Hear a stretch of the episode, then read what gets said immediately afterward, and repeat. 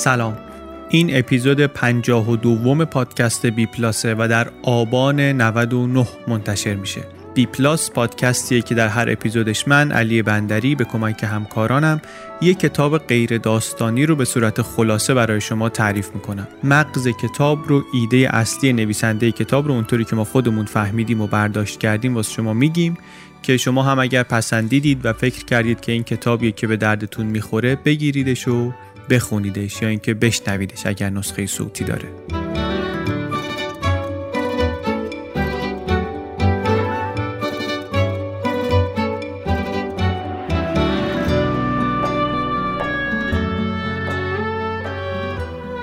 کتاب این اپیزود اسمش هست The Rape of Nanking The Forgotten Holocaust of World War II نوشته خانم آیریس چنگ. کتاب اولین قدمیه که ما در واقع داریم ور میداریم یه خورده تاریخ این طرف دنیا رو هم بیشتر باهاش آشنا بشیم. خودمون خیلی بلد نیستیم. بر همین شروع کردیم. هم چین هم ژاپن هم تاریخ آسیا. بعدا هم بیشتر می‌خوایم سمت این قسمت دنیا بریم چون کمتر بلدیم و نسبت بهش تازه کنجکاو شدیم و این خلاصه اولین قدم ماست. در اون مسیر. یک کار جدیدی رو هم ما در بی پلاس شروع کردیم. الان به نام merchandise بی پلاس یک چیزایی طراحی کردیم تو همین تیم پادکست خودمون. تولید کردیم به بهترین شکل و کیفیتی که می‌تونستیم. گذاشتیم توی سایت که شما هم می‌تونید بخرید و داشته باشید اگر دوست دارید. تیشرت کیف پارچه‌ای نشان کتاب اینجور چیزاست. حالا آخر اپیزودم بیشتر دربارهش صحبت می‌کنیم. تو سایت هم لینکش هست. به نام merchandise بی پلاس بریم بشنویم خلاصه کتاب The Rape of Nanking رو. توصیفات خشنی هم داره. یک جاهایی از این اپیزود در نتیجه شنیدنش برای همه مناسب نیست. مخصوصا اگر بچه ای نزدیکتونه شاید بهتره که یه بار خودتون اول بشنوین بدونید که کجاهاش رو مثلا باید بزنین جلو برای اینکه بالاخره چیزی که بچه نباید بشنوه رو نشنوه.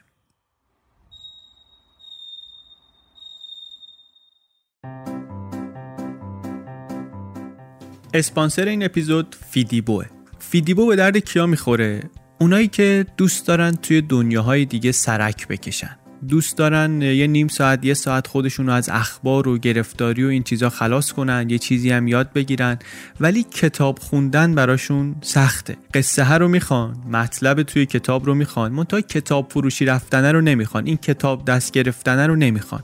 شما اگر از این آدمای کنجکاو هستید و دنبال این هستین که یه نیم ساعت یه ساعتایی برین توی یه دنیای دیگری و شاید کنار سرگرم شدن یه چیزی هم یاد بگیرین پیشنهاد می‌کنم که فیدیبو رو نصب کنید. اگر خواستید می‌تونید برید تو کاتالوگش بگردید کتاب انتخاب کنید. اگرم نه می‌تونید صاف برید سر همین کتابایی که من خوندم و توی بی پلاس دربارشون صحبت کردم. کتاب چرا ملت ها شکست می‌خورند هست صلحی که همه صلح ها رو برباد داد هست کار عمیق هست ژن هست اصل گرایی هست گستره هست واقعیت هست اقتصاد روایی هست چکلیست هست خیلی از های بی پلاس الان اونجا هست جای خوبی فیدیو برای اونایی که دوست دارن سرگرم بشن و یک چیزی هم کنارش یاد بگیرن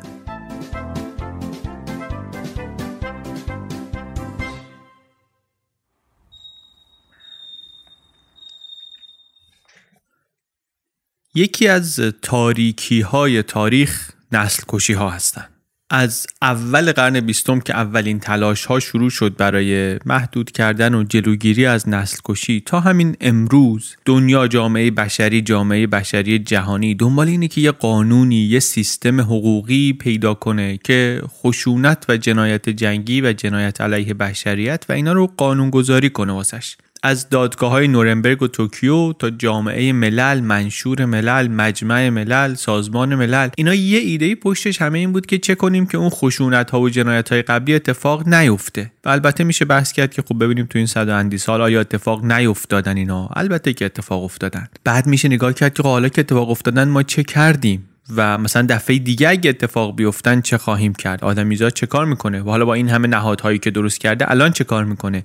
کشور اگر ضعیف باشه اون کشوری که داره نسل کشی می‌کنه یا جنایت بزرگی انجام میده میریزن سرش قدرت های دنیا جمعش می‌کنن. یا قربانی ها اگر یه گروه گسترده و قدرتمندی باشن اینا ممکنه کار کنن جلوشو بگیرن. اما اگه یه جای دوری یه گروه ناشناخته ای از آدم ها قربانی یه دولت قدرتمندی بشن یه دولت قدرتمندی بره یک هولوکاست دیگری درست کنه آیا رفتار دنیای امروز با رفتار دنیای دهه چهل میلادی رفتاری که با آلمان نازی کرد خیلی فرق می‌کنه فکر می‌کنی؟ حالا که ما همه این سازمان ها و مکانیزم ها رو داریم چون خیلی ها سرزنش می‌کنن الان مردم قرن بیستم رو که چطور شما جلوی هولوکاست رو نگرفتید؟ یا جلوی خشونت های گسترده دیگری رو که در جریان و در کنار جنگ جهانی دوم اتفاق افتاد نگرفتید؟ دنیا چطور ساکت نشست که این اتفاقا بیفته؟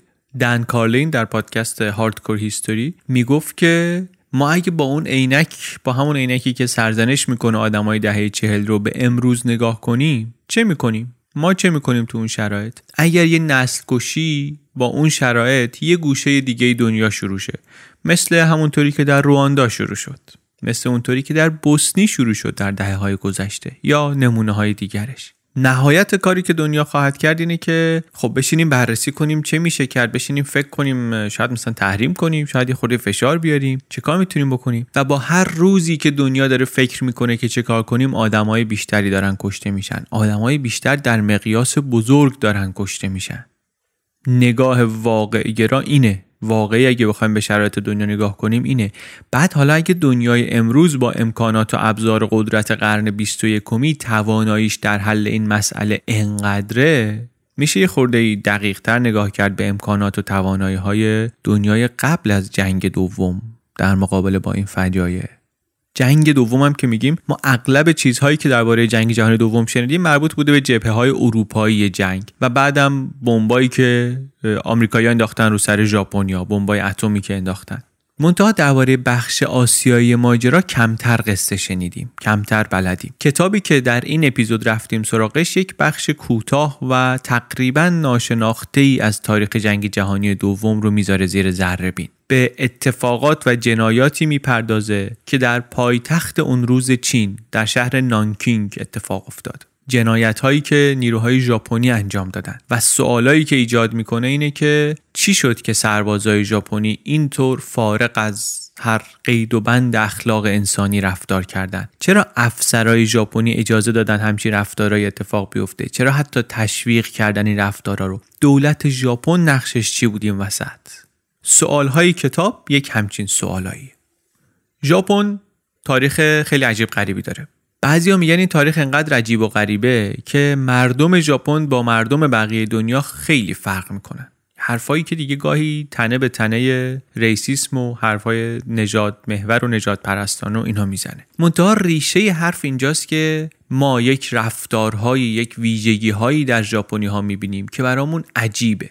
ما هم که میگم عملا یعنی ما بقیه دنیا ما غرب ما دنیای غرب و برای ژاپن همه ماها غربیم. نظم و انضباط بسیار جدیشون متعجبمون می‌کنه اخلاق کاری سفت و سختشون متحیرمون می‌کنه. یک تعدادی از این تفاوت ها رو در رفتار سربازای ژاپنی در جنگ جهانی دوم می‌تونیم ببینیم. مثلا بین نیروهای متفقین آمار کلی اینطوری بود که به ازای هر سه نفری که کشته شده بودن یه نفرم تسلیم شده بود. سه تا کشته یه تسلیم. منتها همین عدد رو در ژاپنیا که نگاه کنی می‌دونی به ازای هر چند نفر یه نفر تسلیم شده بود؟ سه نفر که نبود بیشتر بود. 120 نفر بود. به ازای هر 120 کشته یه نفر اسیر. به خاطر اینکه می‌گفتن مادر ژاپنی خنجر می‌ذاره تو وسایل پسر سربازش که داشتی گیر میافتادی بزن خودتو خلاص کن اسیر نشی. اسیری افت داره. اسیر نباید بشی. یک بخش از این حرفا رو توی مقدمات و لای قصه پادکست سریالی لوسی چنل بی هم زدیم اونجا هم گفتیم. در قرن بیستم ژاپن هویت جدیدی پیدا کرد. در این هویت جدید عناصری از تاریخ طولانی نظامی ژاپن هم بود حاضر بود و کمک کرد به شکل دادن این هویت. مخصوصا و مشخصا چیزی که نقش داشت در شکل دهی به هویت ژاپن در قرن بیستم سنت سامورایی بود. داستان سامورایی هم که قرنها های ژاپن ارتش شخصی داشتن نیروی نظامی خودشونو داشتن. بعد در قرون وسطا از دل اینا یک طبقه مشخص و خاصی در آمد به نام سامورایی که اینا هم اصول اخلاقی و رفتاری داشتن واسه خودشون یه پروتکلی داشتن یک مرام و سلوک مبارزه‌ای داشتن The Way of Warrior بوشیدو. و بالاترین افتخار هم برای یک سامورایی این بود که در راه انجام خدمت بمیره. این یه چیزیه که مهمه که حداقل در حد چند خط بدونیم و بعد نگاه کنیم به ژاپن قرن بیستم و اتفاقات جنگ. یه چیز دیگه که حواسمون باید بهش باشه موقعیت جغرافیایی ژاپنه. ژاپن جزیره است یعنی جزیره جزیره است. اینطوری نیست که مثلا مثل ایران یک سری همسایه دور تا دورشو گرفته باشن. همین جوریش یه مقدار فاصله داره با دنیا. بعد برای مدت‌های طولانی به صورت خودخواسته مرزاشون هم بسته بودن. از اواخر قرن 15 اوایل قرن 16 میلادی و جدا کرده بودن خودشون رو از بقیه دنیا. از نظر جغرافیایی که از بقیه آسیا و بقیه دنیا جدا بودن به خشکی وصل نبودن. این کارو کردن به لحاظ سیاسی هم جدا شدن مرزاشون هم عملا بستن تا اینکه با فشار قدرت‌های اروپایی مجبور شدن عملا مرزا رو باز کنن. مرزا رو که باز کردن شک عظیمی بهشون وارد شد. خیلی هم داستان جذابی داره داستان این باز کردن مرزا و این شک فرهنگی ژاپن و اینها. یه روزی امیدواریم که بتونیم داستان تاریخ اون دوره ژاپن رو بگیم. یهو متوجه شدن ژاپنیا که ای بابا ما کجاییم؟ بقیه دنیا کجاست؟ یه نکته حاشیه‌ای هم اینجا هست که این دوره توسعه جدید در ژاپن از میانه قرن 19 هم دور نیست از دوران انقلاب مشروطه ایران و مطالعه های مقایسه ای هم شده که میشه ازشون چیز یاد گرفت. و حرف ولی اینه که در ژاپن هم وقتی درا رو یهو وا کردن فهمیدن خیلی با دنیا فاصله دارن. کشاورزی در ژاپن هنوز خیلی ابتداییه. صنعت خیلی ابتداییه. بعد همون موقع نظامی های اروپایی با یه اسلحه های آمدن توی خشکی ژاپن که ژاپنیا فکشون افتاد. احساسشون این شد که ما دست باید به جنبونیم عقب موندیم باید دست به جنبونیم و جبران کنیم. اینجا اون فرهنگ و اخلاق نظامی سامورایی هم آمد رو و شد یک بخشی از هویت جمعی. دیگه هر ژاپنی انگار یک سامورایی بود که یک هدف مشخص داشت در زندگی. مسئولیتی داشت در قبال ژاپن مسئولیتی در برابر امپراتور و کل زندگیش رو همون هدف و مسئولیت تعریف می‌کرد. یعنی فرهنگ و سنت ژاپنی شد سوخت موتوری که راه افتاده بود که کشور رو از عقب موندگی در بیاره و ببره جلو. تا اواخر قرن 19 ژاپن همه تلاشش رو کرد که این عقب ماندگی رو جبران کنه مخصوصا از نظر نظامی. بعد آخرای قرن 19 دیگه وقتی بود که می‌خواست این قدرت جدیدش رو یک محکی بزنه در میدان واقعی. کم کم این ایده ها داشت رونق می‌گرفت که ژاپن باید کشورگشایی کنه. ما زمین احتیاج داریم منابع احتیاج داریم. همین همسایه ما چین رو ببینی. اینا این همه زمین دارن ولی اصلا خوب ازش استفاده نمی‌کنن. ما نه تنها می‌تونیم و محقیم که بریم و این زمین رو بگیریم و درست ازش استفاده کنیم بلکه موظفیم که بریم و این بیعدالتی رو از بین ببریم. این داشت زمینه فکری آماده می‌کرد برای این جور کارا. از اونور آکادمی های نظامی هم باید دیسیپلین فوق العاده سخت و خشنی داشتن کار می‌کردن. فقط هم البته آکادمی های نظامی نبودن مدارس هم بودن. کل کشور انگار شده بود پادگانی و همه سرباز بودن. همه سرباز بودن.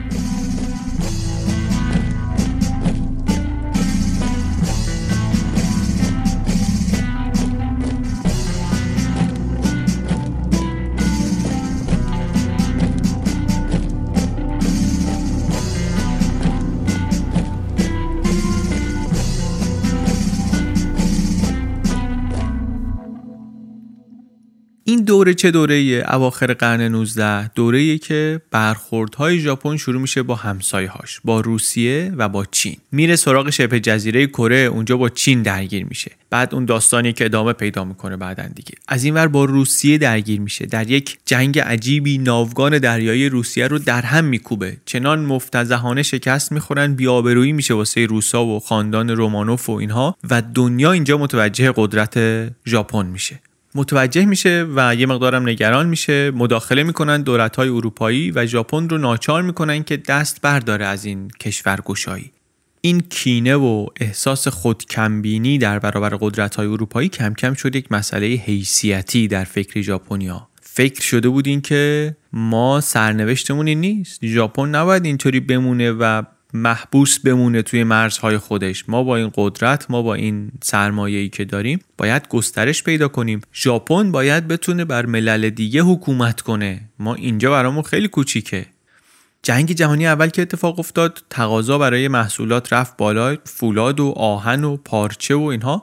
رونق اقتصادی هم اتفاق افتاد شرایط اجتماعی هم داشت تغییر می‌کرد طبقه متوسطی داشت شکل می‌گرفت و حتی در جامعه سنتی مثل ژاپن نقش زنا داشت کم کم تغییر می‌کرد و ولی ادامه پیدا نکرد این روند. وقتی که جنگ تموم شد جنگ جهانی اول بزرگترین بحران اقتصادی ژاپن در تاریخ مدرنش اتفاق افتاد. اون تقاضای قبلی دیگه واسه محصولات نظامی وجود نداشت. کارخونه ها تعطیل شدن هزاران نفر بیکار شدن. بعد بازار سهام آمریکا هم که سقوط کرد. و بعدش هم که رفتیم توی رکود بزرگ 1929 و سالهای بعدش صادرات کالاهای لوکس ژاپنی به آمریکا متوقف شد. ابریشم میفرستادن مثلا اون موقع آمریکا. متوقف شد و رکود اقتصادی ژاپن رو هم گرفت گرفت و بعد جورم گرفت. طوری که همه اون رشدهای اقتصادی قبلی رو به باد داد. کشور رفت تا مرز قحطی و در عمل ژاپن هل داده شد به سمت جنگ. به خاطر اینکه استدلال این شد که ما نیاز داریم بریم قلمروهای جدید به دست بیاریم. قحطی فراگیر ما رو فلج می‌کنه. بریم. برای چی اصلا این کشورهای بزرگ این همه مستعمره دارن؟ ما دیر قدرتمند شدیم دیر رسیدیم به بازی و مستعمره ای نداریم. اگر می‌خوایم اون جایگاه واقعیمون رو به دست بیاریم ما هم باید مستعمره داشته باشیم. موقعیت تاریخی هم در نظر داشته باشیم دیگه. مستعمره داران سنتی دارن جلو پلاسشون رو جمع می‌کنن کم کم از آسیا میرن بیرون. ژاپن بعد نگاه می‌کنه میگه که خب من منابع که احتیاج دارم قدرت که دارم قوی شدم. اون اراده و هویت ملی و اینا هم که زمینه مستعمره دار شدن رو فراهم می‌کنه و بعدش هم اینا دارن جمع می‌کنن میرن. اینجا داره خالی میشه. خب من نگیرم کی بگیره؟ با این فکر ژاپن شروع کرد دوباره همسایه هاش رو نگاه کردن. این ورانوری که نگاه می‌کنن اولین چیزی هم که میاد جلوی چشم حرکت کردن به سمت چینه. تقریبا هم واقعا اجتناب ناپذیر در اون شرایط. ژاپن جامعه خیلی یک دستی داشت از نظر ایدئولوژیک. چین از اون طرف ولی تیکه تیکه بود پاره پاره بود از نظر ایدئولوژیک. دولت ملیگراشون چندان متمرکز نبود. و از اونورم ژاپنیا ملیگراهای افراطی ژاپن داشتن فکر می‌کردن که ما اگه روزی قراره بریم سراغ چین بهتری که اون روز الان باشه. هر چه زودتر بهتر. به خاطر اینکه نشانه هایی داشتن میدن از اینکه چین داره خودش رو تقویت می‌کنه به عنوان یک ملت. چین در طول تاریخ دوران زیادی بوده که قدرتمند بوده ولی اون موقع اینطور نبود. البته دیده بودن که در این دو دهه اخیر واقعا داره خودش رو از یک امپراتوری در حال تجزیه تبدیل می‌کنه به یک جمهوری ملی. در دهه 1920 نیروهای ملیگرا به رهبری چیان کایشک سعی کرده بودن که بیان کشور رو یک پارچه کنن و کشور داشت قوی می‌شد حس ملی داشت پیدا می‌کرد. همینطوری که چین داشت نیرو می‌گرفت ژاپن هم احساس کرد که خب منافع ما داره تهدید میشه در منچوری و در مغولستان و اینها. یک کاری باید بکنیم زودم باید کار بکنیم. قبل از اینکه چین خیلی قدرتمند بشه ما باید دست به یک حرکتی بزنیم. این شد که در دهه 1930 ژاپن چند بار سعی کرد که یک برخوردایی یه حادثه هایی درست کنه راه جنگ رو باز کنه. حتی نیروهای نظامی خیلی ملیگرایی در ژاپن بودند اینا سعی می‌کردن که دولت رو دور بزنن بدون اینکه به مقامات توکیو اطلاع بدن عمل می‌کردن. می‌گفتند ما یک وظایف الهی داریم در برابر امپراتور دولت مانع ما میشه. ما باید کار خودمونو بکنیم. رفتن اون موقع منچوری رو گرفتن در بالای چین. یک دولت دست نشونده اونجا بردن سر کار. آخرین امپراتور چین رو در واقع وارث خاندان منچور رو اونجا حاکم کردن. ماجراش رو توی فیلم آخرین امپراتور برتولوچین می‌تونید ببینید. زندگی همین آدمه. و انقدر انگولک کردن انگولک کردن تا اینکه بالاخره سال 1937 تونستن یک جنگ تمام ایاری با چین راه بندازن. چون چند سال بود که درباره این جنگ حرف زده می‌شد و گمان زنی می‌شد و صحبتش بود و اینها یک فرض و تصوری هم وجود داشت که این جنگ چطور پیش میره. در کل دهه سی این تصور در ژاپن بود و رهبران نظامی مدام درباره این حرف می‌زدن و واقعا هم باور داشتن بهش که ما سه ماه چین رو می‌گیریم. ظرف سه ماه ما سرزمین چین رو فتح می‌کنیم.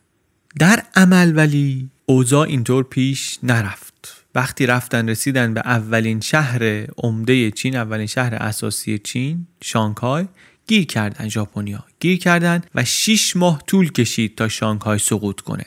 چینی هایی که نه سواد نظامی درست حسابی داشتن نه آموزش درست حسابی دیده بودن این ارتش برتر ژاپن رو تونستن 6 ماه نگه دارن. و وقتی که در نوامبر 1937 بالاخره شانگهای سقوط کرد دیگه حس و حال ارتش امپراتوری ژاپن عوض شده بود عصبانی شده بود و بسیار خشمگین شده بود.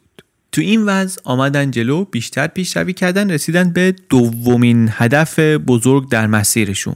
پایتخت چین ناسیونالیست شهر نانکینگ یا با تلفظ محلی نانجینگ. چینیا حالشون این بود که دنیا ببین ما می‌تونیم مقاومت کنیم تا یه حدی. همونطوری که در شانگهای کردیم. می‌تونیم. ولی واقعا تا یه حدی. بیا به داد ما برس. دنیا بیا رو ما سرمایه گذاری کن. ما میجنگیم. ما مقاومت می‌کنیم. ولی کمک لازم داریم. مخصوصا که تو شانگهای غربی هم بودن غربی های زیادی بودن در شانگهای. عکس و گزارش ازش زیاد در اومد تو رسانه های غربی واسه همین چینیا هر چی داشتن و نداشتن اونجا ریختن وسط و واقعا هم تونستن توجه دنیا رو جلب کنن. منتها مشکل این بود که بعد از اینکه توجه دنیا جلب شد دیگه اینا چیزی نداشتن بریزن وسط. توانشون تمام شده بود. و در شرایطی که بله دنیا می‌دونست داره چه اتفاقی میفته ولی خب همزمان 1937 دیگه می‌دونیم در اروپا هم چه اتفاقی داره میفته تمرکز دنیا شاید اصلا تمرکز دنیای غرب جای دیگریه. ژاپنیا رسیدن به نانکینگ. نبرد نانکینگ اینجا اتفاق افتاد. اشغال نانکینگ جنایت نانکینگ تجاوز نانکینگ. اسمای مختلف دلالت می‌کنه به اینکه موضوع جنجالیه و نگاه ها هم بهش مختلفه. مثل موارد مشابه دیگه البته. روایت قربانی با روایت جنایتکار فرق می‌کنه. کارلین میگه که بری بپرسی از کسانی که متهم هستند به این جنایت ها عموما یا انکار می‌کنن یا اینکه میگن نه ببین اونطوری هم که شما فکر می‌کنی نیست. در واقع اونی که اونوریا بهش میگن جنایتکار جنگی این وریا ممکنه بهش بگن قهرمان. حتی کارلین یه حرف جالب تر می‌زنه. میگه که آمریکایی‌ها خیلیاشون میگن که نه این ژاپنیا شستشوی مغزی شدن تو مدرسه و این جنایت هاشون رو تو کتابای درسی بهشون نمیگن. اینا زهر تاریخشون رو دارن می‌گیرن دوره های زشت تاریخشون رو به بچه هاشون یاد نمیدن. میگه اینا رو کیا میگن؟ میگه اینا رو اتفاقا ژنرال های خیلی وطن دوست آمریکایی میگن. اینایی که دیگه خیلی محافظه کار و خیلی در بند ارزش ها و افتخارات گذشته و اینای آمریکا هستن. اینا این که شکایت می‌کنن. بعد ازشون بپرسی که خب درباره دوران گذشته خودمون چی؟ به نظرت اونا رو تو کتابای تاریخمون بگیم. رفتار آمریکا با بومیان آمریکا ظلمای آمریکا اصلا در ویتنام کشتارهای آمریکا این طرف و اون طرف اونا رو چطوری گزارش بدیم؟ میگن نه دیگه اونا بالاخره جنگ بوده و ناگزیر بوده و این البته مسئله ای که واقعا تقریبا همه کشورها دارنش توی کتابای تاریخشون دیگه. دوران بد تاریخی رو چطور می‌خوای نشون بدی به دانش آموزا؟ معمولا خیلی وطن پرستا تو هر کشوری می‌خوان خودشون رو مثبتتر نشون بدن. در تاریخ نگاه انتقادی نکنن. قدردان گذشته باشیم دستاوردها و ارزشها و اینا. منتها خود دستاوردهای یک کشور گاهی میشه فاجعه ای که سر کشور دیگر آورده دیگه. بلایی که سر کشور دیگری آورده. دور نشیم ولی از موضوع. منظور این بود که آره این انتقاد به ژاپنی ها هست به سیستم آموزش ژاپنی هست که میگن که آره چرا شما تو مدرسهتون درست یاد نمی‌دید به بچه ها که چه جنایت هایی کردین؟ در حالی که این انتقادا عموما از سمت کسانی میاد که خودشون دوست ندارن در کشور خودشون هم به دانش آموزا درباره دوران تاریک تاریخیشون چیزی گفته بشه. ما ولی اینجا می‌خوایم درباره نانکینگ حرف بزنیم. درباره تجاوز یا قتل عام نانکینگ.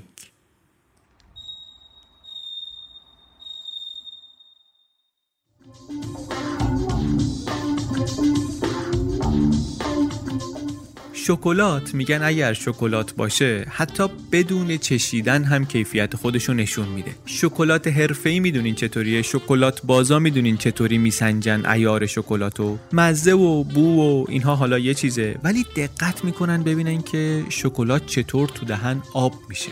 یک نواخت آب میشه یا نه؟ کیفیت کره کاکائوی مرغوب رو اینطوری تشخیص میدن. بعد نگاه می‌کنن که این آب که میشه واقعا آب میشه یا نه؟ میماسه تو دهن گل میشه. مزه خوب کاکائو رو کامل میده یا نه؟ اسپانسر این اپیزود گالاردو یه همچین شکلاتیه. شکلاتیه که از این تستا سربلند میاد بیرون.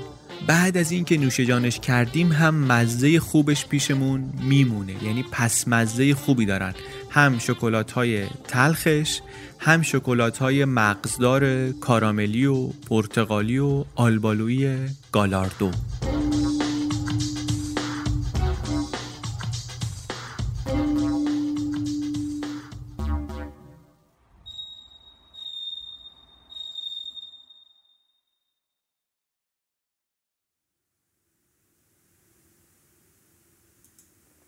نانکینگ کجا بود؟ نانکینگ یک شهری بود تقریبا یک میلیون نفری. یه دیوار قدیمی هم دورش بود. کلی روستا و مزرعه و اینها در حاشیش بود. کلی آثار باستانی داشت. در طول تاریخ یکی از مراکز مهم فرهنگی و سیاسی پادشاهی های مختلف چین بوده. بیش از هزار سال در واقع الان که یکی از شهرهای مهم چینه. رو نقشه هم که ببینیم جاش در نیمه شرقی چینه. هزار سال خیلی زیاده دیگه. شهر قدیمیه. نویسنده میگه که اتفاقاتی رو که در جریان تسخیر نانکینگ افتاد ما هر طور مقایسه کنیم یکی از فصلهای خیلی خونین جنگ جهانی دومه. و ما می‌دونیم که جنگ جهانی دوم چقدر جنگ خونینی بوده. برای همین حرف اهمیتش خیلی زیاده. نویسنده میگه سوال من اینه که یک چیزی با این عظمت چرا اونقدر که باید بهش توجه نشده؟ چون این کتاب کتابیه که نویسندش خیلی مهمه نگاه نویسنده خیلی مهمه اینکه کجا ایستاده. این وسط یه اشاره دیگری بکنیم که این خانم کیه. خانم آیریس چنگ نویسنده ژورنالیست آمریکایی تایوانی پدر مادر هر دو استاد دانشگاه از تایوان رفتن به آمریکا و ایشون در آمریکا به دنیا آمده و خودش میگه که در کودکی والدین من از نانکینگ زیاد برام گفته بودن منتها وقتی رفتم مدرسه کتابخونه جستجو کردم درباره نانکینگ دیدم هیچی نیست. همینطور در سالهای آینده هم هرچی آمدیم جلو من تعجبم از سکوت در برابر این ماجرا و کم بودن مطلب و محتوا دربارش بیشتر و بیشتر شد. میگه که در بیشتر ادبیات تاریخی در آمریکا قفلت شده نسبت به این تجاوز نانکینگ. توی کتابای تاریخ مدارس یک اشاره گذرایی بهش میشه. کتابای مرجع جنگ جهانی دوم که خواننده‌های آمریکایی خیلی میخوننش و خیلی بهش دسترسی دارن نمی‌پردازند به موضوع کشتار نانکینگ. مثلا کتاب تاریخ مصور جنگ جهانی دوم هیچ تصویری از این ماجرا نداره. کتابی که سالهاست پرفروشترین کتاب تک جلدی درباره جنگ جهانی دوم در آمریکا. خیلی کتابای معروف و مؤثری رو اسم می‌بره دونه دونه که اینا اصلا هیچ اشاره‌ای به این موضوع نکردن. بعد یه چیزی که اینو عجیب می‌کنه اینه که ما این همه درباره هولوکاست داریم می‌خونیم. این همه درباره هولوکاست فیلم هست و قصه هست و گزارش هست و کتاب هست و انواع زاویه های نگاه کردن هست. در حالی که جهان وقتی از ماجرای اردوگاه مرگ نازی ها با خبر شد که دیگه متفقین داشتن پیشروی می‌کردن رسیدن به این اردوگاه ها یعنی تا قبل از اون دنیا نمی‌دونست اونجا چه خبره. کشدار نانکینگ ولی جلوی چش دنیا اتفاق افتاد. خبرنگارای خارجی تو شهر بودن. همون موقع گزارش هایی داشت در روزنامه های مختلف دنیا منتشر می‌شد. میگه اینا باعث شد که من این کتاب رو بنویسم که جلوی این تجاوز دوباره به قربانیان رو بگیرم. جلوی فراموش شدنشون رو از صحنه تاریخ حذف شدنشون رو بگیرم. برای اینه که من این کتاب رو نوشتم. در زمان پیشروی ارتش ژاپن در فرماندهی ارتش چین هم مشکلاتی هست و ناهماهنگی های هست. کتاب شخصیت های اصلی ماجرا رو توضیح میده روند اتفاقات رو مفصل توضیح میده. ما خلاصه فقط مرور می‌کنیم طبق روال خودمون دیگه. اول تصمیم اینه که نانکینگ مقاومت کنه. اداره رو تخلیه می‌کنن. شهر آماده دفاع میشه ولی شهر تخلیه نمیشه. فقط میمونه اونجا و مقاومت می‌کنه. مونتا ژاپنیا که می‌رسن به پشت دروازه های شهر دستور عوض میشه و قرار میشه که عقب نشینی کنن. یعنی یهو نیروهای نظامی و یک بخشی از مردم شهر به سختی واقعا از شهر خارج میشن. سختیش هم یه مقدار به خاطر اینه که شهر موانع جغرافیایی داره. از دو طرف هم به کوه محدود شده هم به رودخانه یانگتسه محدود شده. عقب نشینی سخته خروج نیرو سخته. ژاپنیا که میان تو از یک میلیون نفر جمعیت شهر نصفشون تقریبا رفتن بیرون. و همینطور که اینا دارن از اون طرف میرن بیرون از این طرف ارتش ژاپن وارد نانکینگ میشه و اون چیزی شروع میشه که بهش میگن The Rape of Nanking تجاوز نانکینگ. طی دوره ای نچندان کوتاه نزدیک دو ماه نیروهای ژاپنی خشونت بی سابقه مستقیم و علنی اعمال می‌کنن. فقط قارت نیست فقط تخریب نیست. فقط کشتن سربازا و جنگجوها و اینها نیست. بر اساس اطلاعاتی که نویسنده جمع کرده میگه یک قتل عام سیستماتیک داشتیم. خشونت برای خشونت. به جزئیات و به تفصیل کتاب توضیح میده که چه کردن. و خوندنش واقعا سخته. تخمین می‌زنن که در این مدت در مدت کمتر از دو ماه به 20 هزار زن تجاوز شده.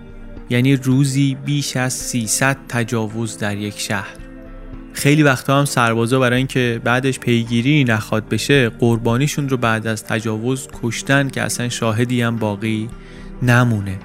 هیچ خیابون یا کوچه ای رو میگه نمی‌تونستی پیدا کنی که پر نباشه از جنازه. شکنجه های گروهی به وفور. اسیرای چینی رو می‌گرفتن مردم عادی رو می‌گرفتن میبردن به عنوان هدف برای تمرین مبارزه مبارزه با سرنیزه یا مسابقه گردنزنی. توی یکی از روزنامه های ژاپنی میگه روزانه و با هیجان شما می‌تونستی ماجرای رقابت دو تا افسر ژاپنی رو دنبال کنی که با هم مسابقه می‌دادن ببینن کی می‌تونه بیشتر چینی بکشه. آمار روزانه کشتارشون تو روزنامه در میآمد. از قول یه مردی تعریف می‌کنه که یه مدتی قایم شده بود تو خونه و بعد گیر افتاد. گیر افتاد و بردنش با یه گروهی توی یه گودالی که اونجا بکشنش. دو نفر ژاپنی دو تا سرباز اونجا شروع کردن مسابقه ببینن کی می‌تونه با شمشیر ساموراییش بیشتر گردن بزنه. زدن زدن زدن. بعد خسته که شدن گفتن که ادامه بدیم با شمشیر ببریم گلوهاشونو. رفتن. بعد میگه اینجا اون آدم جلوی منو کشتن. تصادفی اون افتاد رو من. منم با اون افتادم تو گودال جنازه ها کسی نفهمید که من زندم و معجزه زنده موندم. خیلی فجیعه. یه بخشایی از این کتاب. از کشتار زنان، کودکان، نوزاد با شمشیر.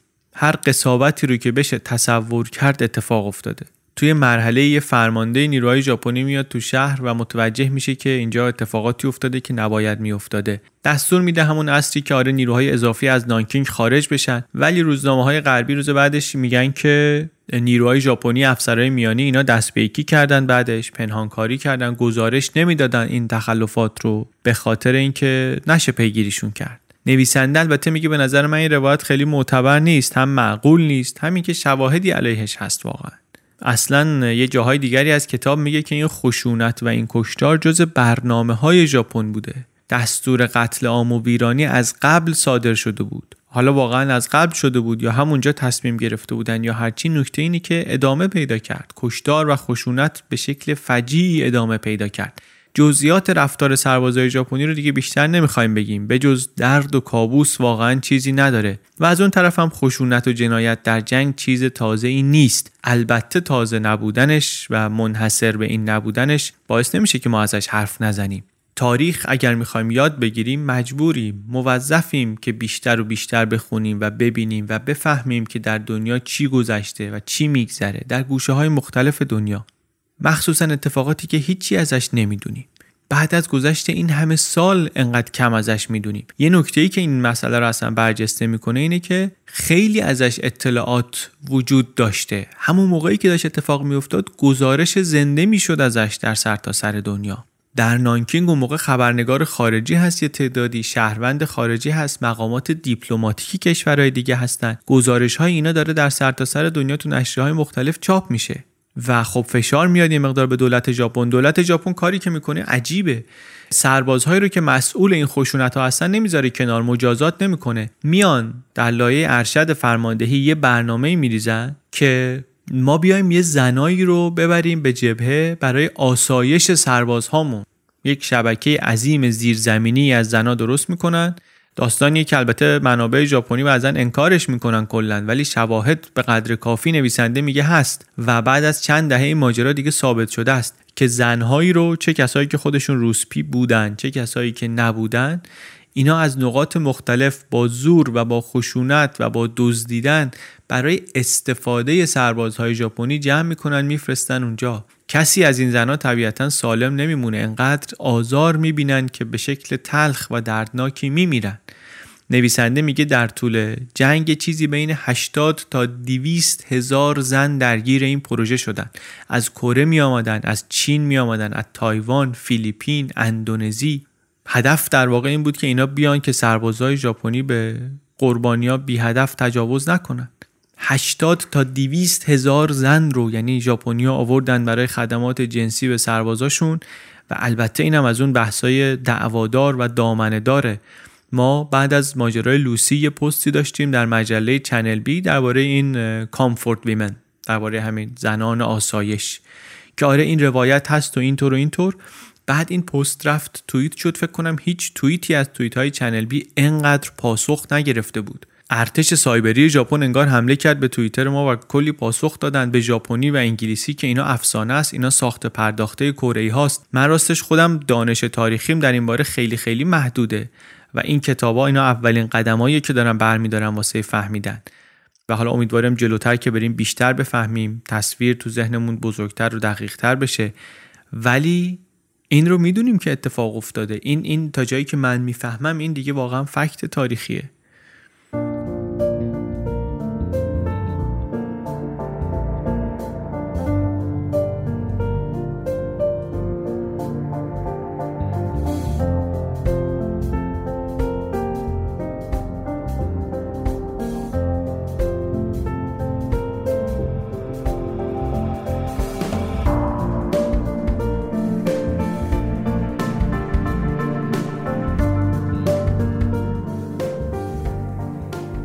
البته همه ماجرای نانکینگ این خشونت و وحشیگری بی پرده نیست. در این شهر در این مدت اتفاقات دیگری هم افتاد. نانکینگ گفتیم پایتخت چین ناسیونالیست بود. در نانکینگ تعدادی مقامات و شهروندان خارجی بودند. تعدادی خبرنگار بودن. یه تعدادشون قبل از اینکه ژاپنیا بیان رفتن ولی یه تعدادشون هم موندن. ماجرای اینهایی که موندن و کارهایی که اینها کردن اینا هم از وجوه دیگر داستانی که دربارش زیاد حرفی زده نمیشه. مثلا ما داستان شیندلر رو ممکنه خیلی بشنویم. ولی اینجا هم نمونه های اینطوری هست. در فاصله سقوط شانگهای تا قبل از اینکه ژاپنیا بیان نانکینگ یه سری از شهروندای خارجی تصمیم گرفتن که یه منطقه امن درست کنن. تو شانگهای هم این کارو کرده بودن. یه کشیش فرانسوی یه منطقه امنی درست کرده بود منطقه بیطرف که 450 هزار چینی در نهایت رفته بودن اونجا پناه برده بودن. آدمایی که خونه زندگیشون رو ژاپنیا داغون کرده بودن و اینجا هم پیشنهاد شد که یه کار مشابهی بکنیم. ژاپنیا اول گفتن ما همچین چیزی رو به رسمیت نخواهیم شناخت. ما امن و بیطرف نداریم. دوستان و اقوام و مقامات چینی و ژاپنی و غربی هم به این شهروندای خارجی می‌گفتن این پروژه منطقه امن رو رها کنید جونتون رو بردارید در برید. اینا اصلا شوخی ندارن. منتها یه گروهی موندن و امور رو سامان دادن. بگذریم از اینکه حالا می‌خواستن برن هم معلوم نیست واقعا می‌تونستن یا چطور می‌تونستن. یه کشتی بود داشت دیپلمات‌ها و خبرنگارای خارجی رو می‌برد. این ژاپنیا بهش حمله کردن. حمله هوایی کردن ظاهرا هم عمدی. منتها این منطقه امن رو اینا بالاخره برقرار می‌کنن. تو بخش اداری شهر درستش می‌کنن. یه کسانی هم میشن به عنوان مقامات اصلی و اداره کنندش نویسنده ماجرای چند تا از اینا رو میگه به تفصیل هم میگه. میگه کار اینا این بود که از این بخش از شهر مواظبت کنند مذاکره و تماس با مقامات ژاپنی و چینی و تلاش برای تأمین حداقل‌های زندگی و یه همچین کارهایی. مثلا یه محموله غذایی بود محموله مواد غذایی بود بیرون شهر ماشین نبود کامیون نبود. اینا باید می‌رفتن تلاش می‌کردن یه طوری و مواد غذایی رو بیارن تو منطقه امن. در شرایطی بسیار بسیار دشوار و پیچیده. شرایط بهداشتی همینطوری سخت جمعیتی وارد منطقه امن شده. بسیار بالا بیمارا مجروحا بعد از اون طرف هم ژاپنیا مدام میان اینجا یا میان یه دستبردی بزنن سرقتی کنن یا اینکه رسما میان زنا رو بدزدن. به هر بهانه ای سعی می‌کنن بیان توی منطقه امن. مثلا میگن یه تعدادی سرباز چینی اومده اینجا ما باید بیایم ببریمشون. می اومدن هر کی دستش پینه داره پاش پینه داره میگن تو معلوم اسلحه داشتی. یا هر کی مثلا رد از بند اسلحه رو شونش هست میگن که تو اسلحه داشتی. یا هر کی رو مشکوک میشن بهش برمیدارن می‌برن می‌کشن. یک تعدادی از این شهروندهای خارجی که توی این منطقه امن بودن دیپلمات و پزشک و کشیش و خبرنگار و اینا بجز کارهای دیگری که می‌کردن ثبت هم کردن گزارش هم کردن اتفاقات رو. بخشی از چیزهایی که ما امروز می‌دونیم از گزارش های این آدماست. آمریکایی بود توشون از چند تا کشور اروپایی توشون بود آلمانی هم بود توشون. خاطراتی که اینا هست چندین هزار صفحه میشه. و یک بعضی از منابع این کتابم از همین خاطرات هستن. یکی از کسایی که کتاب ماجراش رو تعریف می‌کنه یه آقای آلمانی به نام جان رابه. این نفر اول این منطقه امن بود فرمانده اونجا بود. به نوعی این آدم نماینده حزب نازی آلمان بود در چین. نماینده حزب نازی آلمان بود در چین. ماجراش خیلی عجیبه. آلمان با ژاپن خب همپیمان بودن متحد بودن و خودش همین بابا یکی کسی که عضو حزب نازیه. ولی یکی از قهرمانای داستانه. به قول نویسنده کارهایی که می‌کنه دست کمی از کارهای اسکار شیندلر نداره. البته میگه هم از قول خانواده و دوستانش که نزدیکیش به حزب نازی ایدئولوژیک نبود. خیلی سازگاری با ایدئولوژی نازی ها نداشت. کسانی هم که باهاش کار می‌کردن بعضیاشون میگن که واسه ما سخته که این آدم رو با تصویری که از نازیا داشتیم بخوایم بذاریم کنار هم. ولی حالا هرچی که بود اون قصهش ایشون به کمک یه گروه دیگری از خارجی ها و چینی های منطقه امن رو اداره کرد. یه گروهی رو حتی تو خونه خودش پناه داد. هر از گاهی هم میآوردن دنبالش بره یک صحنه ای رو دخالت کنه. صحنه خشونتی داشت اتفاق میافتاد. تجاوزی بود. چند بار تو خاطراتش می نویسه که سرباز ژاپنی رو من به زور از زن چینی جدا کردم. اون چیزی هم که باعث می‌شد کمکش کنه بتونه کارشو پیش ببره اون نشان صلیب شکسته بود که رو آستینش داشت. یعنی همون یونیفرم نازی بودنش. هرچند چند بار تو خونه خودش هم اومدن. خونه که پرچم آلمان زده بود روش اومدن سربازای ژاپنی سعی کردن زنایی رو که توی حیات خلوت پناه گرفته بودن بدزدن. نامه نوشت ایشون به آلمان به, به هیتلر نامه نوشت گفت وضعیت اینطوریه و البته سعی می‌کرد از اون و رابطهش رو با ژاپنیا هم حفظ کنه جلوی خشونت ها رو بگیره و خب از هیتلر هم طبیعتا خبری نشد و دیپلمات هم می‌گفتن دیپلمات های ژاپنی که ما دخالتی در کار ارتش نداریم. ارتش کار خودش رو می‌کنه. ما مستقلی. داستانش داستان جالبیه واقعا. سرنوشت جالبی داره این آقای رابط. جنگ که تمام شد شهر آروم شد. ایشون برگشت آلمان اونجا دوباره سعی کرد به گوش مقامات ارتش آلمان و حزب نازی و اینا برسونه ولی موفقیتی به دست نیاورد.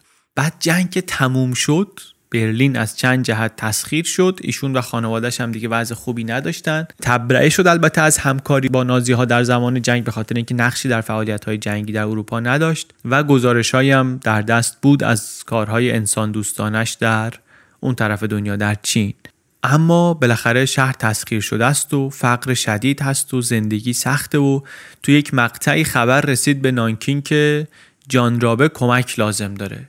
کی این وقتی که جنگ تمام شده؟ جمع میشن مردم نانکینگ پول جمع می‌کنن به پول اون زمان نزدیک 2000 دلار معادل 2000 دلار پول جمع می‌کنن. یک مقام چینی میاد اروپا و مواد غذایی می‌خره برای جان رابه و خانوادش می‌خره و میره در برلین اشغال شده اینا رو میرسونه به دستش.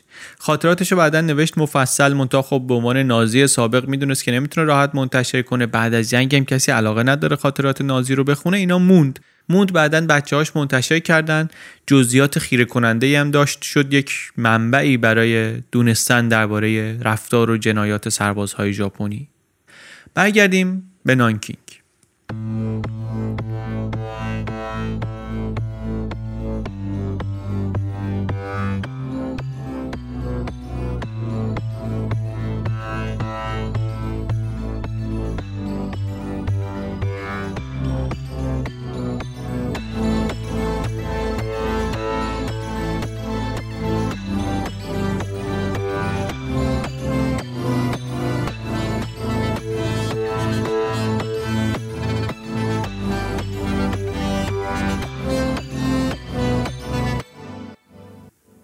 یک کتابی هست درباره نانکینگ هر فصلش رو یه نویسنده ای نوشته. شما زوایای مختلف رو می‌تونی توش ببینی. یک editor ژاپنی هم داره.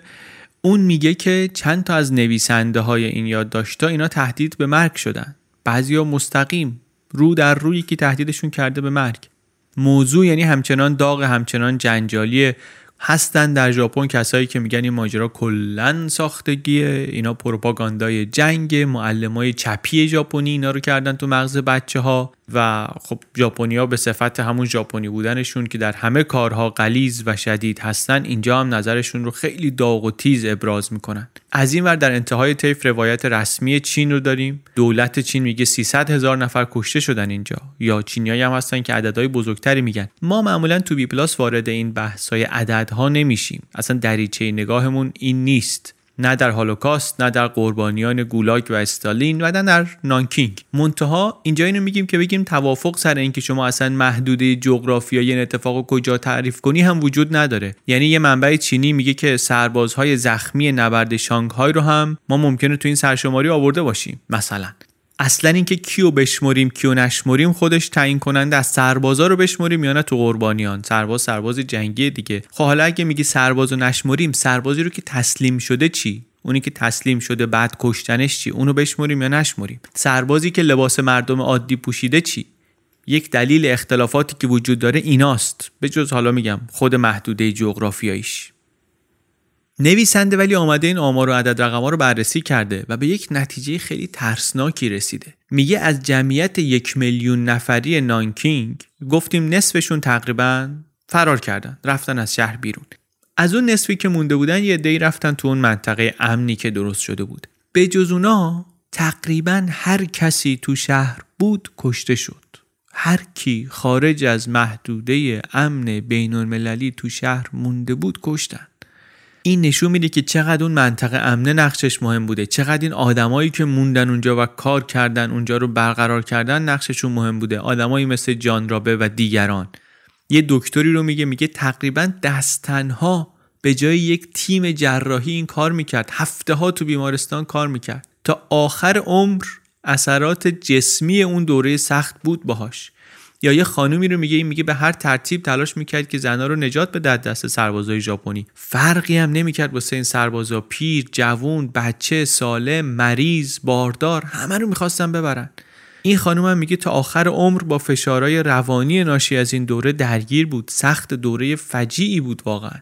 بعد برمیگره نویسنده به خود سربازای ژاپنی که چرا اینها اینطور کردن خشونتی که بعضیا میگن تقریبا بی سابقه است در قرن بیستم. از قولی تاریخدانی نویسنده میگه مورد تجاوز سربازهای پاکستانی به بنگلادشی ها رو بذاریم کنار در 1971 این حجم از تجاوز و خشونت جنگی سابقه نداره. البته تذکرم خودش میده که ما درباره خشونت های بوسنی آمار دقیق هنوز نداریم. دقیقا نمی‌دونیم. ولی قرض اینه که یکی از دوره ها و رویدادهایی که اگرم نگیم استثنایی بود خیلی خیلی غیر معموله منظمم گفتیم گزارش میدن خبرنگارای خارجی از قبل از رسیدن ژاپنیا به نانکینگ دارن گزارش میدن. عکس و تفصیلات روزنامه های ژاپنی چاپ می‌کنن از کشتار مردان زندانی چینی به دست سربازای ژاپنی. تا قبل از اینکه افکار عمومی جهانی متوجه ماجرای نانکینگ بشه رفتار سربازا خشونت سربازا افتخار واسه ژاپنی ها تو روزنامه ها می نویسن که ببینید سربازای ما این جانورای چینی رو چه می‌کنن باهاشون. بعد واکنش ها که زیاد شد سعی کردن که ماجرا رو لاپوشونی کنن. به شکل مزهکی هم سعی کردن این کارو بکنن بعضی جاها. موج تبلیغاتی را انداختن و این کارا. منتها خبر اومد بیرون. واقعیت رفتارش اینه که میاد بیرون نمیمونه. اسناد موند شواهد موند فیلم موند عکس موند. بعد از جنگ هم ژاپن خیلی سعی کرد از زیر بار مسئولیت این جنایات جنگی شونه خالی کنه. بعد از اینکه ژاپن شکست خورد در جنگ و تسلیم شد یک عده محاکمه شدن به خاطر این اتفاقا. ولی دولت ژاپن هیچ وقت نیومد مسئولیت رسمی بر عهده بگیره. حتی صحبت از این بود که امپراتور هیروهیتو شخصا مسئولیت داره به خاطر اینکه یکی از فامیلاش فرمانده رد بالایی بود در نیروهای ژاپنی و منصوب خودش هم بود. منتها گفتیم نیروهای محافظه کار ملیگراهای ژاپنی خیلی حساسن اصلا حاضر نیستن کوتابیان بحث شد یه دوره ای که توی کتابای درسی کتابای تاریخ مدرسه اشاره بشه به نانکینگ یا نه اگه اشاره میشه چطور اشاره بشه؟ یه آدمایی تک و توک سعی کردن مسئولیت فردی بپذیرن. بعضی دولت ژاپن رو تشویق کردن که بیا مسئولیت به عهده بگیر. ولی تضاد شدیدی هست در جامعه و در بین نیروهای ژاپنی که چه کنیم اینجا؟ محافظه کارها و ملیگراها اینا هر اشاره ای به این موضوع رو تبلیغات غربی می‌دونن و توهین به شخصیت ژاپن می‌بینن توهین به امپراتوری و میراث امپراتوری و این چیزها می‌بینن. یه بخشیش هم به خاطر اینه که تک تک هم نیست این اتفاق دیگه. این یک بخشی از سلسله رفتارهای خشن ژاپن در اون سالهای جنگ. تا همون موقع هم ژاپن بدنامی خریده بود یه مقدار برای خودش. اولین کشور آسیایی بود که نیروی هوایی رو برد باهاش به مناطق غیر نظامی حمله کرد.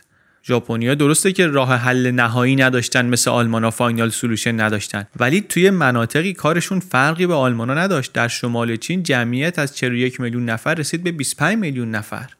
ممکنه البته یه تعدادشون جابجا شده باشن فرار کرده باشن رفته باشن جاهای امن. ولی عدد کشته ها به هر حال عدد بالایی رفتار ژاپن در جنگ البته موضوع پیچیده ای هم هست. به جز این کشتارها و به جز این خشونت ها و قتل عام و تجاوز و اینها بخشای دیگری هم هست که شبیه به کارهای آلمانیا آزمایش های بیولوژیکی که کردن روی اسرای چینی. این حالا کتاب خیلی بهش نمی‌پردازه ما هم به اشاره رد میشیم. ولی ابعاد مختلف داشت رفتار ژاپنیا هم. بعضی هم میگن این از چیزی میاد که بهش میگن transfer of oppression انتقال ظلم. یعنی یه آدمی که باهاش خشونت میشه همون رفتار رو میاد با دیگری تکرار می‌کنه. احتمالا هر کی مثلا سربازی رفته باشه تو ایران یک یک شمه ای از این رو دیده دیگه. مافوق من به من زور میگه منو تحقیر می‌کنه. منم اگه دستم به یکی برسه به محض اینکه دستم به یکی برسه از اون ارشد بشم سر اون میارم. تو ژاپن میگن سیستم آموزشی نظامی خیلی سفت و سخت بود خیلی خشن بود. مدام سرباز تحقیر می‌شد خشونت می‌دید. به اسم عشق و محبت. اینطوری دارم کتکت می‌زنم دوستت دارم می‌خوام قوی شی. سرباز ژاپنی همش میگن تحقیر می‌شد لباس زیر افسرا رو باید میشست. ثابت بی سر و صدا باید میایستاد افسرا کتکش بزنن. بعد به این کار می‌گفتن بنتاتسو اکت of لاف عمل عاشقانه. خیلی میگن این رو که اونایی که در پایین ترین رده های قدرت هستن وقتی دستشون به قدرتی برسه بیشترین پتانسیل رو دارن برای اینکه کارهای خشن بکنن و کارهای سادیستیک بکنن. این سربازای ژاپنی اینا وقتی که می‌رفتن در مناطق خارجی سرزمین های خارجی به عنوان نماینده امپراتور ژاپن خودشون رو خیلی قدرتمند می‌دیدن. رد پایین ترین سرباز وقتی اینا تو چین بودن از رد بالاترین بومی چینی با ارزشتر و پرقدرتتر می‌دید خودش رو. و البته عوامل دیگری هم هست در توضیح رفتار ژاپنیا. مثلا عوامل نژادی رو میگن. چینیا و ژاپنیا از نظر نژادی به هم نزدیکن. ولی همین نزدیکی اتفاقا باعث شده بود که بعضی از ژاپنیا نفرت بیشتری داشته باشن از چینیا. بیشتر بخوان خودشون رو متمایز کنن.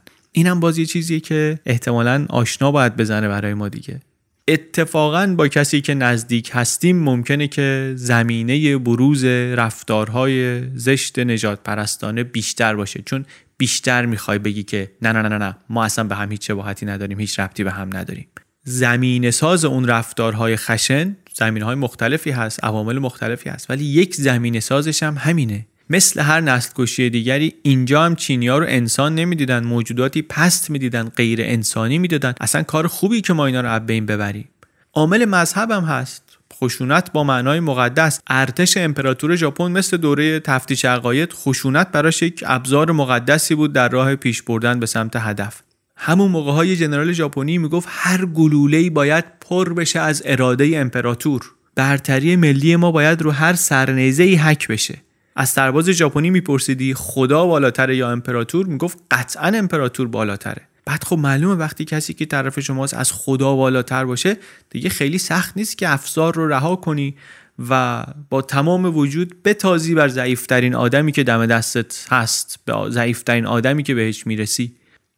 بریم دیگه بریم کم کم جمع کنیم اپیزود رو. نویسنده میگه که این چیزی که من بهش رسیدم نتیجه که من بهش رسیدم به خلاف اون چیزی که بعضیا میگن این است که این اعمال این رفتارهای ژاپنیا چیزی ژاپنی نبود منحصر به ژاپنیا نبود. اینا آدمای مشخصا شروری نبودن. من رفتم من رفتار اینا رو دقیقا خوندم جنایت ها رو خوندم ظلم و جرهایی که جاهای دیگه عالم شده رو هم رفتم خوندم. من میگم رفتار ژاپن در طول جنگ جهانی دوم بیش از این که محصول آدمهای خطرناک باشه محصول یک دولت خطرناکی بود که در بستر یک فرهنگ آسیب پذیری در زمانه خطرناک تونست توجیه های خطرناکی رو به خورده مردم بده. پس فرهنگ آسیب پذیر در زمانه خطرناک و دولتی متمرکز و خطرناک و قدرتمند. تجاوز نانکینگ هم مثل بسیاری جنایت های دیگه تاریخی باید به ما نشون بده که آدم چقدر راحت می‌تونه هل داده بشه به سمت اینکه جووناش و نوجووناش رو بکنه ماشین کشتار و اون بخش بهتر طبیعتشون رو سرکوب کنه. این حرف حرف آشنایی برای ما به خاطر اینکه جاهای دیگه بی پلاس هم ازش حرف زدیم. تاریخ نشون میده که ما به عنوان جامعه بشری زمینه یه همچین مشکلاتی رو در بعضی از فرهنگامون داریم. ضمن اینکه البته نویسنده تذکر میده به نقش قدرت متمرکز در این جنایت ها تمرکز زیاد قدرت در یه دولت میگه چیز خطرناکیه از جمله به همین دلیل. چون محدودیت های مانور دولت و قدرت کمتر میشه و خب احتمالش زیادی که کار عجیب غریب بکنن. ژاپن از این نظر استثنا نیست. تراژدی نانکینگ در بسترهای فرهنگی دیگه و رژیمهای مشابه دیگه هم می‌تونه اتفاق بیفته اگر شرایطش باشه. و از اون گذشته می‌تونیم به این هم نگاه کنیم که چقدر آدما راحت می‌تونن تماشاچی و ناظر چنین جنایت های غیرقابل تصوری بشن. نانکینگ رو صفحه اول روزنامه ها بود بازم بیشتر مردم دنیا ایستادن و تماشا کردن. و البته که ما می‌دونیم این فقط نانکینگ نیست. رواندا هم بوده همینه. ما داستان رواندا رو در نسل رواندا رو در چنل بی تعریف کردیم اپیزود 14 از اون نزدیکتر بوسنی و هرزگوین که جلوی چشم ما بود خیلی همون یادمونه. اونجا هم هزاران نفر داشتن به باور نکردنی ترین شکل جونشون رو زیر ظلم از دست می‌دادن و از جهان کار زیادی بر نمی آمد آدما نگاه می‌کردن. یه چیزی انگار در ما آدم ها هست که باعث میشه که شدیدترین کارها هم خیلی زود جلوی چشمون عادی بشه پیش پا افتاده بشه. به شرطی که انقدر ازش دور باشیم که برامون تهدید مستقیم شخصی ایجاد نکنه. فایده خوندن این کتابا فایده دونستن این بخش های تاریخ اینه که چشممون بهش باز میشه. می‌فهمیم بعضی از اخباری که می‌خونیم درسته که یه خط خبر ممکنه باشن ولی چه عمقی دارن چه گستردگی دارن و چقدر چقدر داستان توش هست. هم داستان آزاردهنده و هم داستان مثبت و از جفتش چقدر میشه چیز یاد گرفت.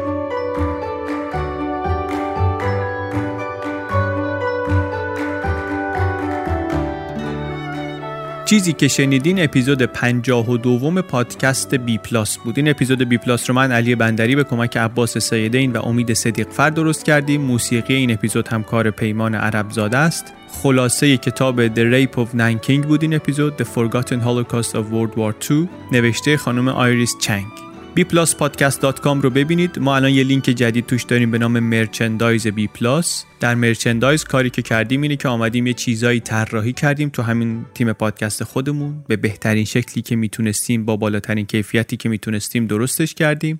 و گذاشتیم اونجا که شما هم بتونید بگیرید و داشته باشید. دو تا طرح تیشرت یک دونه کیف پارچه‌ایه و چند تا طرح هم نشان کتابه.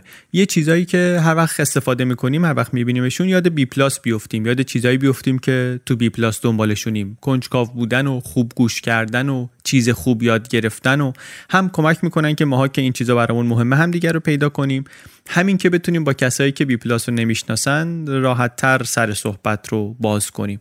به جز این که میشنویم و می‌خونیم و می‌بینیم حرفای بی پلاس رو در اینترنت حالا در دنیای واقعی هم بتونیم بهش وصل بشیم یه مقدار نزدیک تر بشیم. طرحهایی که الان توی سایت هست merchandise بی پلاس در سال 99 تعدادش هم محدود این طرحها. دیگه ما اینا رو با این طرح تولید نمی کنیم اگر که میخواینشون وقتش الانه. در همون bpluspodcast.com صفحه از کجا بخریم هم هست که کمک می‌کنه برای خریدن کتاب ها اون کتابایی که نسخه فارسی دارن و در ایران هستن می‌تونید که از کتاب فروش های مختلفی که اونجا هستن کتاب ها رو بخرید. صفحه پشتیبانی هم در همون سایت هست. برای کسایی که دوست دارن می‌خوان و می‌تونن که پشتیبان مالی پادکست بی پلاس بشن.